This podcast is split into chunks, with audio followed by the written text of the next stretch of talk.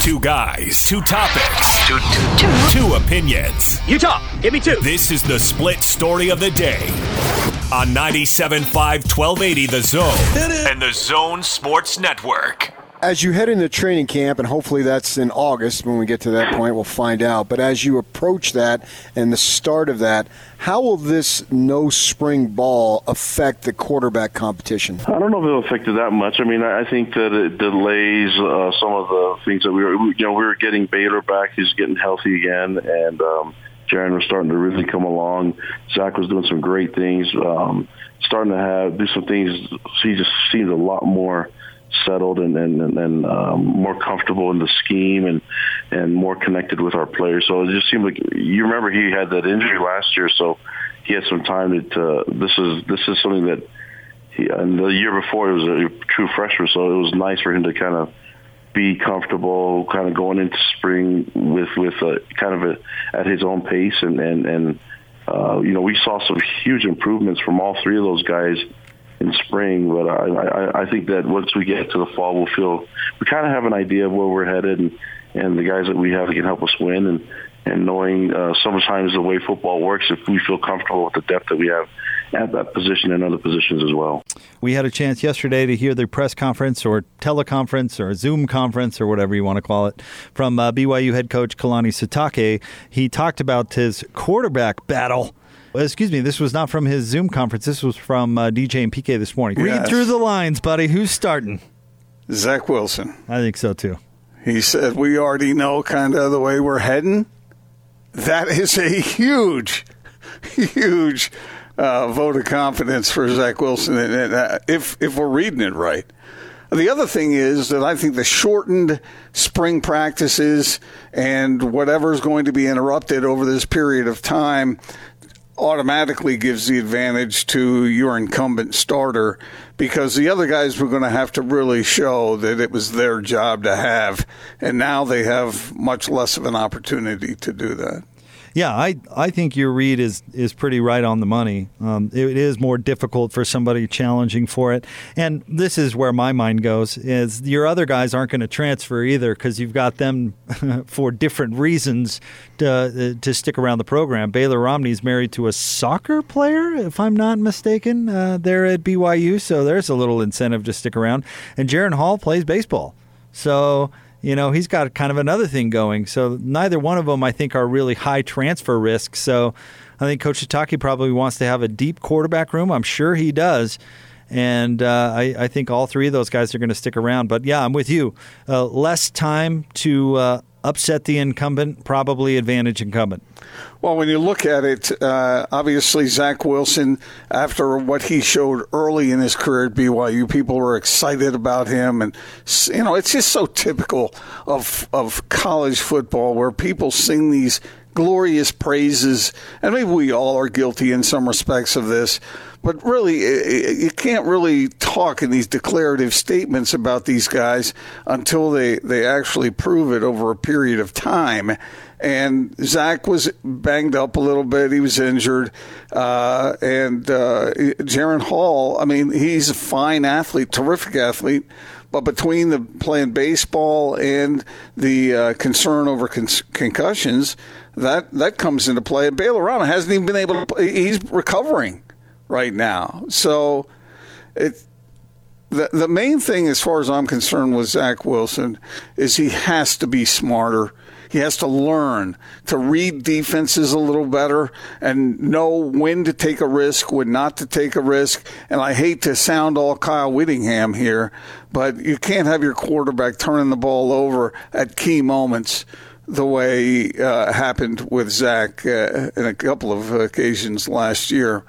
Uh, I always feel for quarterbacks in that regard because, one, they've got a slew of angry defenders coming at them, and the protection is there sometimes, and sometimes it's not.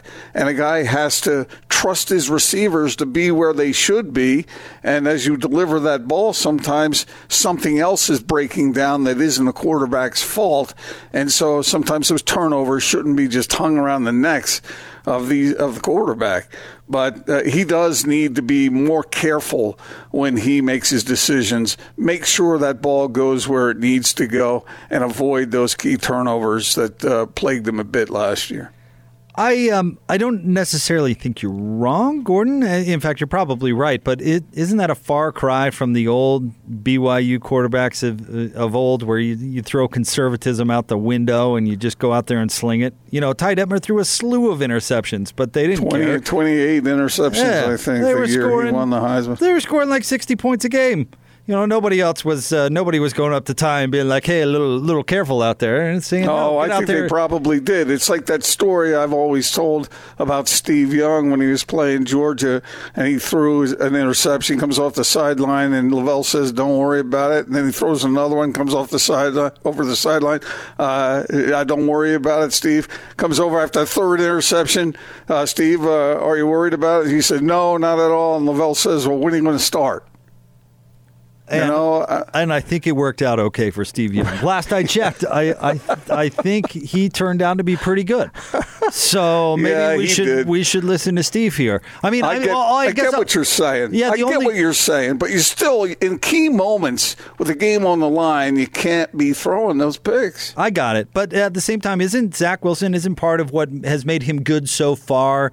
Is he's a gamer and he he gets out there and he's aggressive and he's going to go play his game, and I I think there's some val I think there's some value to that. Now, if you say, hey, you need to go out there and be smarter, uh, you know, I think you could tell every quarterback that. And as he ages and gets a little bit older, I think his decision making will get better. Like we've seen, uh, I, I always say Brian Johnson, I think, was such a, a great example of that, where his numbers when he was a sophomore and first getting the starting job were amazing, but he was making really bad decisions. And obviously, by the time he was done at Utah, I mean, he, he made every right decision in the book. So I, I think that'll get a little bit better as Zach gets older. But, you know, they, they've got to be careful down there, Coach Roderick. You know, they've got to be careful not to not to um, squash that aggressiveness because I do think at Utah, and you make that comparison to Whitt, I think at Utah, they've taken some quarterbacks and they've strangled the confidence right out of them with that fear of making a mistake or throwing an interception. And so I guess you got to find that delicate balance, right? Right? Because and here's the, here's the other thing about that, and I have great respect for A Rod. I, I, think he's,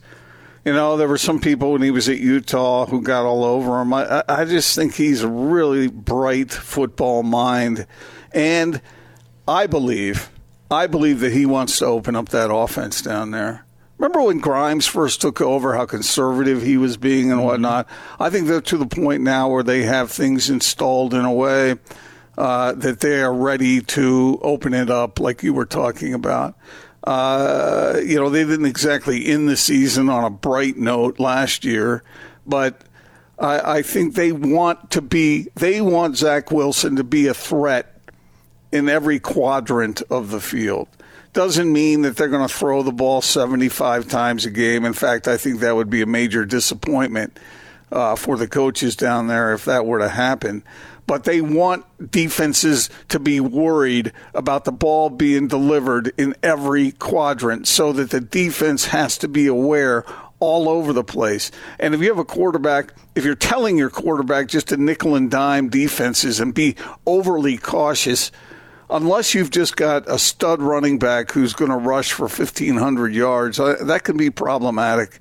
And I think I, I, think BYU likes the running backs they have down there, and they think they can be effective with that. But I'm not sure they have an All American in that backfield, and so that puts pressure on the quarterback to be able to move the ball around and, and, and, and serve a whole lot of purposes. Short yardage situations, long yardage situations. That's going to be on BYU's quarterback this year. So the other guys going to have to circle up and, and uh, come through, not drop passes, don't fumble the football, don't miss blocks, uh, at least not in any consistent manner, and, and, and, and make the thing go and that's going to be interesting to watch if uh, with if we're lucky enough to have a season. You know, on your running back point, Gordon, I think all they need to do is suit up the running backs coach and see if they could sneak him out there. Probably has some uh, production left in the old tank, but might get in trouble for that. And, and, then you know they've got weapons though, Gordon. I mean, I, I I believe that. I think the I think the Bushman has been underutilized somewhat over the past mm. couple of years, and you'd like to see that kind of connection go. And then they've got some receivers out there, and Baylor's brother Gunner is the one that comes to mind uh, first for me that I think has some unseen, you know, potential. And so I, I do think that there are some weapons. The offensive line is going to be really good. I mean, I'd like to see the aggressiveness from the BYU offense go up a level. Maybe that's not realistic, but I, I would like to see that happen. And I'd like to see them give Zach, or I guess whomever the, the quarterback is, but them the confidence that they can go out there and be aggressive because they got to move the football. And, and I think we've seen that at times. Okay, so work with me here, Jake. Okay. Uh, in talking with Harvey, come on, say it. In what? You want me in to talking repeat? with Harvey? In talking with Harvey. Harvey. Unga. Oh, sorry. I see what you're doing there. yeah, sorry. I'm a little slow. All right. He he made it uh, very plain and clear to us when we uh, interviewed him that they want a back in that backfield who is going to be versatile, going to be able to pass protect, going to be able to run the football, going to be able to catch it. They want to throw to those backs too. They want to be able to do that when they need to. They just can't do it all the time. Some of those guys are going to have to get deep. They're going to have to be that threat. And I think these quarterbacks that BYU has, they all have strong enough arms to be able to take advantage of those circumstances. And so if Jeff Grimes and, and A Rod have enough confidence that their quarterback is not only has the physical ability, but uh, you know follows the uh, philosophies of Mike Leach, who uh, he's always wanting his quarterback first and foremost to make good decisions, that then BYU will will be onto something, I think. Even against a very difficult schedule this year, they have to be able to move the ball. Yep. They, they, just have to. Uh, no kidding. Every team does. I get it. But especially in the case of BYU, they, they, they have to be proficient offensively. And with a quarterback, with a slew of quarterbacks now who know what to, they have a frame of reference. Zach Wilson, if he's ever going to be good, this is the coming season to do it. Uh, he he has the opportunity. He's got the knowledge now. He should have the seasoning and the maturity, and he should have the health to make that happen. Uh, we'll see if it does. Just don't ruin him by making him scared to throw the ball. Don't ruin him by making him scared to make a mistake. How many times have we seen that? Let that guy go cut it loose. He just needs okay, to be a so, little uh, smarter. Okay, but where do you draw the line? Let's say you know, let's say he throws a, a, couple of picks a game. You gonna is that going to be all right? And what if he throws a pick? And I'm not picking on Zach here. This is true for any one of those quarterbacks. How how forgiving are you going to be, especially when you know you have guys behind them who can win games? Am I scoring enough points to beat a good defense like Arizona State? I mean, that's what they got to concentrate on. You you mentioned the schedule, and you're you're totally right. It is brutal, and they're going to have to score points. And if that comes with mistakes, I mean, so be it. But you know they're going to go up against some good defenses, and they're going to go up some uh, against some really good offenses. And it's not going. They're not going to be able to get by on thirteen to ten. It's it's not going to happen. They're going to have to put the ball in the end zone. So, you know, some of those old Ute offenses, Gordon, where they were so scared to, to throw the ball because they were scared to make a mistake. I mean, we saw a lot of 17 14 type of games, and I just don't think that's going to cut it for BYU next year. It's just not. Their first of all, their defense is isn't good enough to play like right, that. Right. Right. Who was the quarterback that we used to laugh about who would throw the ball 10 yards out of bounds uh, rather than, you know, risk any kind of pick? Travis Wilson. Travis? Yeah, because because once Travis. he threw once he threw six interceptions against USC, the, the, the potential for that poor guy was severely limited. Because from there on out, that guy played like he was scared to make a mistake. And and he was still pretty good. He was I don't, good. I don't mean he, to run him down. Games. He, he did. Won some, he did win some games for the Utes. That, that SC win was pretty big. But do you ever think we saw his true potential? I mean, was he even that? Was he that much better the day he left the University of Utah than the day he arrived? Uh, you know, that's a fascinating question. I'm not sure that he was. I'm not sure that he was either, and I think Yeah. a lot of that was it was, hey, don't screw this up for the defense. That was the instruction that he was given. Hey, Travis, guess what? Don't screw this up for the defense. And he went out and played like it a lot.